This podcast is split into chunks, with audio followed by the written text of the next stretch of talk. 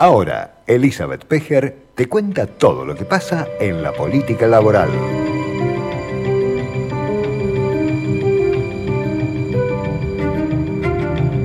¿Cómo va, Eli? Bienvenida. ¿Qué tal? ¿Cómo va? ¿Cómo ¿Todo te, muy bien? ¿Cómo te trata el calor? Y trata, ¿viste? Sí. Estoy medio como... Sí. La semana pasada no tenía voz, pero no tenía voz, Ah, se me mirá. había ido. Sí, es cierto. Y hace dos días de vuelta empecé con la misma situación. No, voy a tener que ir a ver un especialista o algo porque estoy A muy mal de la garganta. Bueno, algunos... Pero no sé si... Supongo que debe ser el cambio de... Este, de tiempo, de, tiempo. temperatura o algo, no sé. Alguien Acá- me dijo es porque vos dejaste de fumar. Ah. No creo que sería... Y qué sé yo, la verdad. Ya no quiero opinar de cosas que no sé. No, Este, yo también me parecía Pero raro. bueno, sí, puede ser, ¿eh? Es una posibilidad. Bueno, Pero pero, te tenemos con nosotros. Aquí está. Eso es lo importante. Aquí está. Bueno, ¿cómo va todo? Todo bien ahí viendo las mo- los movimientos en esta transición de la cual nos quedan este 18 días nomás. Eh, finalmente hoy se despejó la, pol- la mm, las dudas que había respecto de esta posible polémica de dónde iba a ser Ah, el sí. traspaso, lo cual, viste, ya era como decir... Qué novela, ¿no? Qué novela innecesaria. Tenemos de ¿no? vuelta que tener vez. la novela de si vamos a hacer el traspaso en el Congreso. Sabés en que yo sospecho, Rosada. yo sospecho que hay muchas noticias que se dan y se instalan porque, porque estamos aburridos en el periodismo, ¿no? Sí. Y la política también. Eh, en este sentido tengo que decir algo. Cerebro la, la de alguna manera eh, coherencia, por decirlo de A alguna ver. forma, de Macri, Mm, ujú. que dijo en 2015, eh, mm, insistió en que quería asumir eh, eh, en la Casa de Gobierno porque consideraba que era una potestad del presidente que asumía y que ahora dice vamos a hacer la asunción en el Congreso porque el, el presidente electo es Alberto Fernández y quiere asumir en el Congreso. Entonces Ah, me parece bueno, está bien de parte de Macri decir y no entrar en una polémica porque viste otra vez Otra de vez vuelta no. no. tenemos traspaso de mando No, no. normal. No, totalmente. Eh, bueno, así que bueno, celebro Ah, en ese sentido que Macri me parece que hizo las cosas bien.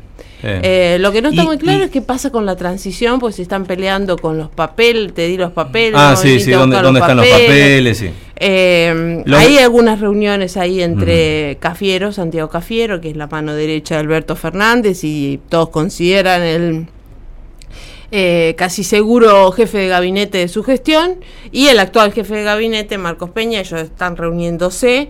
eh, aparentemente en reserva para tratar de organizar eh, eh, la transición a nivel nacional. A nivel provincia parece que funciona bastante mejor. Bastante Me mejor, parece sí. que el diálogo entre Kisilov, la gente de Kisilov, Menos con- ruido, Sí, más diálogo. Con la gente de, de Vidal está funcionando, incluso Bien. hasta Kisilov se reunió este con Rodríguez Larreta para conversar aspectos vinculados a, a, a la gestión compartida que tienen algunas Claro. cuestiones la ciudad de Buenos Aires y la provincia de Buenos Aires, lo cual me parece que eh, que habla bien de que de que hay cosas que son deberían ser más naturales. Es, es que en la Argentina terminamos celebrando lo normal, ¿te diste cuenta, no? Sí, sí.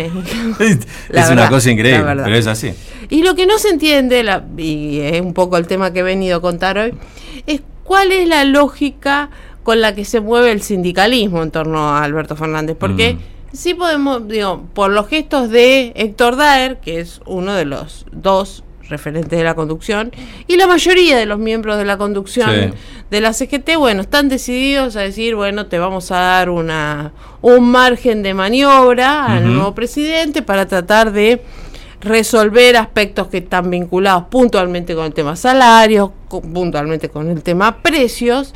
Entonces dicen, bueno, vamos a sentarnos en una mesa con los sectores empresarios a discutir un eventual acuerdo de qué debería pasar con los precios y con los salarios en los próximos seis meses para tratar de generar eh, algunos síntomas positivos y contener las expectativas de que los precios van a subir un montón o que va a ocurrir lo mismo con los salarios. Y mientras estos gestos se dan, porque otra de las cosas también que di- dijeron el fin de semana desde la conducción de la CGT es que no van a ir por una ley de doble indemnización, como la que existió, te acordás, al principio de la década de- del 2000, que después fue eh, suspendida, levantada. Yo no recuerdo si al fin de la gestión de, de Néstor Kirchner o al principio de la de Cristina, pero esta ley de, que establecía el pago de una indemnización eh, doble eh, para frenar justamente los despidos. Sí. La CGT dice que no va, no está planteando un esquema de esas características, tampoco una ley antidespidos, ni tampoco el pago de un bono de fin de año. Porque dice, bueno, Nada. hemos arreglado, claro, hemos arreglado, por eso digo, es una luna de miel Sí. con Alberto Fernández. Demasiado dulce, ¿no? Eh, dice, hemos arreglado ya un bono eh, con el gobierno actual, eh, después de las pasos, así que ahora eh, vamos a esperar a ver cómo sería este acuerdo social con Alberto Fernández. Pero mientras de- desde la CGT está planteando esto, hay algunos gremios que son también aliados de Alberto Fernández que están marcando algunas discrepancias y puntualmente quien encabeza este, este sector es Hugo Moyano, que ya salió a desmarcarse y a decir, bueno, sí, dos cosas tengo para decir. Yo no voy a hablar ahora de cuánto tienen que ser los próximos aumentos salariales ni nada, pero yo bono voy a pedir. Está planteando 20 mil pesos para fin de año. Y otra de las cosas con las que insiste Moyano es que hace falta una ley, por lo menos antidespido. Una ley que obligue a las empresas o que establezca algún esquema por el cual las empresas no puedan seguir eh, despidiendo gente. ¿Cuál es el argumento eh, que sostienen cerca de Moyano? Es que eh, todo el efecto, o mayormente el efecto de la crisis, que se empezó a sentir en los últimos meses en el empleo, va a golpear muy fuerte durante los primeros meses o del año que viene. Eh, entonces ellos temen que haya eh, ahí sí una masividad eh, importante en cuanto a despidos, sobre todo en algunos sectores muy sensibles que tienen que ver con el comercio, que tienen que ver con los servicios. Y de alguna manera, si uno observa algunos datos que se han conocido en las últimas semanas, puede darle cierta razón a esa preocupación que establece Moyano, porque hay, ha- han empezado a eh, incrementarse sensiblemente los despidos o desvinculaciones en el sector de comercio y también en algunas industrias que hasta ahora no habían manifestado problemas de empleo, puntualmente el tema de industrias de la alimentación. Eh, hay despidos, una de las em, eh, empresas, eh, una de las fábricas más importantes que están con Urbano Bonaerense, que es la ex Terrabusi, que ahora se llama, es de un grupo eh, Sí. norteamericano, se llama Mondelez. Sí, Mondelez, sí. También hay problemas en las plantas de Arcor en la provincia de Córdoba, en la provincia de San Luis, en otras plantas alimenticias en la zona de La Rioja, Catamarca, o sea, hay problemas que empiezan a extenderse eh, con, eh, con eh, pérdida de puestos de trabajo cada vez mayores en la industria alimentaria y también en los comercios y atenti porque eh, se habla también de despidos en supermercados y en grandes cadenas de electrodomésticos que ya ha habido un poco pero dicen que el nivel de caída de venta de productos eh, no fue, no se trasladó de la misma manera en el caso de eh, los puntos de venta, es decir, o sea, se cayó, cayeron 50% las ventas en los locales de, de electrodomésticos, pero no cayeron 50% eh, los despidos, o no, no se incrementaron los despidos en un 50%. Ah, Entonces dice que es ese traslado, ese Sí. ajuste, al menos en ese sector, eh, como en los supermercados y en comercios chicos, se va a vivir en los próximos meses y este es el temor de Moyano, por lo cual eh, plantea la necesidad de que alguna eh, medida destinada a frenar despidos eh, tiene que haber y por eso ellos plantean Sí. en concreto una ley antidespidos. Claro. Bono entonces de 20 mil, no es el único, te digo que aceiteros, que es otro gremio bastante importante, que suele negociar muy buenos aumentos salariales, Mm. se está pidiendo también un bono de fin de año de 50 mil pesos. Así que bueno, hay, los bancarios han cobrado recientemente eh, también un bono por el día del bancario, que ellos para ellos es como el bono de fin de año, porque lo cobran con, el, con los salarios de noviembre, que, lo co- que se cobra efectivamente durante el mes de diciembre, que también arranca en los 40 mil pesos. Este, y bueno, depende de las eh, categorías de, de la actividad. Pero bueno, son varios los gremios que ya están planteando, por más que la CGT no haga un reclamo por pago de un bono de características universales, es decir, para todos los trabajadores del sector eh, privado y también público, sí eh, varios gremios están planteando que necesitan algún tipo de recomposición para fin de año. Bien. Bueno, el efecto látigo, eso me quedé con ese dato, ¿no? Lo que advierte Moyano. Todo eso, Eli, siempre y cuando, tomando como que el gobierno que asuma no va a hacer nada.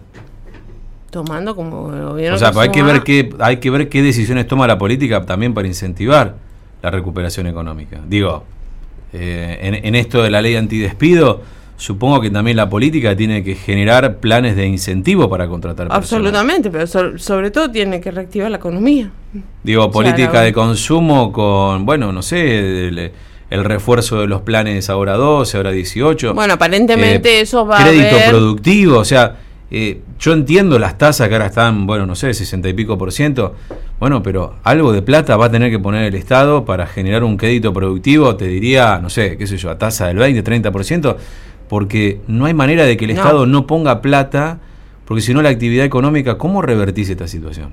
No, no, no, tiene que haber una fuerte Y inyección. no es regalar plata, ¿eh? estoy no, hablando no. justamente de generar, facilitar la puesta en marcha de, de- de la maquinaria económica que hoy muestra este, unos niveles de, de- de- de apagado, literalmente. Bueno, la capacidad ¿no? instalada de las Que- empresas que- que está lo por ves en- debajo del claro, 60%. Que lo ves en las empresas, como decís vos, y que elocuentemente lo ves con los locales cerrados. Este, y el deterioro de la calidad de lo que se está comiendo, como lo. Bueno, ayer este Agustín Salvia lo, lo decía, ¿no? En nombre de la UCA, hablando de los números que se dieron a conocer. Eh, está mal la cosa. E- Esta, yo entiendo la pesada herencia que dice que Macri recibió en 2015. Ahora, la que está recibiendo Alberto Fernández, Dios mío. No, no, no sé cómo se va a revertir. Yo, yo te digo que.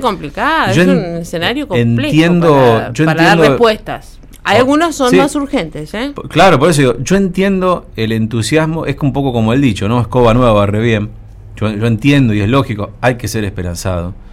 Pero yo estoy bastante escéptico igual. En- En general, digo, me parece que es un escenario, no digo sombrío, pero es un escenario complejo.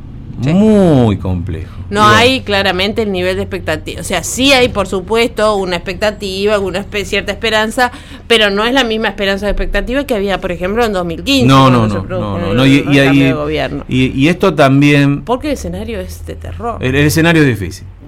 Eh, y además algo que venimos contando en el programa y que siempre viene bien refrescarlo, y es el momento para que la dirigencia se deje de joder con este, el cabildeo constante. ¿no? Digo, esto que contaste de la transición es un muy buen síntoma. ¿eh? Decir, che, dejémonos, ¿no? dejemos estas cosas de lado y hagamos lo que hay que hacer. Porque no creo no creo que estemos como para este, sobreestimar la situación que estamos viviendo y algo que ya le está pasando a los países vecinos y que está pasando en otro lado también, y que es la política con la gente en la calle. Que yo digo, ojo que nosotros ya lo tuvimos, ya lo tuvimos. No Tenemos un aprendizaje largo. No, por eso nosotros tenemos, eh, qué sé yo, por, de- por decirte, bueno, no me quiero ir al 45 con el 17 de Ah, octubre. pero podemos dar Pero del Cordobazo para acá, digo, tenemos, ¿no? Del 69 para acá tenemos ejemplos Sí. de la política en la calle y muchas veces con, con niveles de descontrol que han terminado mal. Entonces digo, que la política se ponga a laburar en lo que tiene que hacer. Hay que empezar a solucionar lo que hay que solucionar. Sí, ¿no? que, y entender, entender los dirigentes que hoy perdiste, pero no se termina tu vida por No, política porque hoy por favor, perdiste. no. O sea, justamente vos tenés que desde, que desde el momento que perdiste, reconocer el error y empezar a trabajar para recuperar apoyo, para recuperar adhesión, para pensar en un proyecto a futuro. Eh, Me parece que, espero que lo estén viendo, ¿no? Sí. Creo que algunos dirigentes sí. Bueno, ojalá. Bueno, Eli, gracias. No. Suerte con el calor. ¿eh? la seguimos la semana que viene.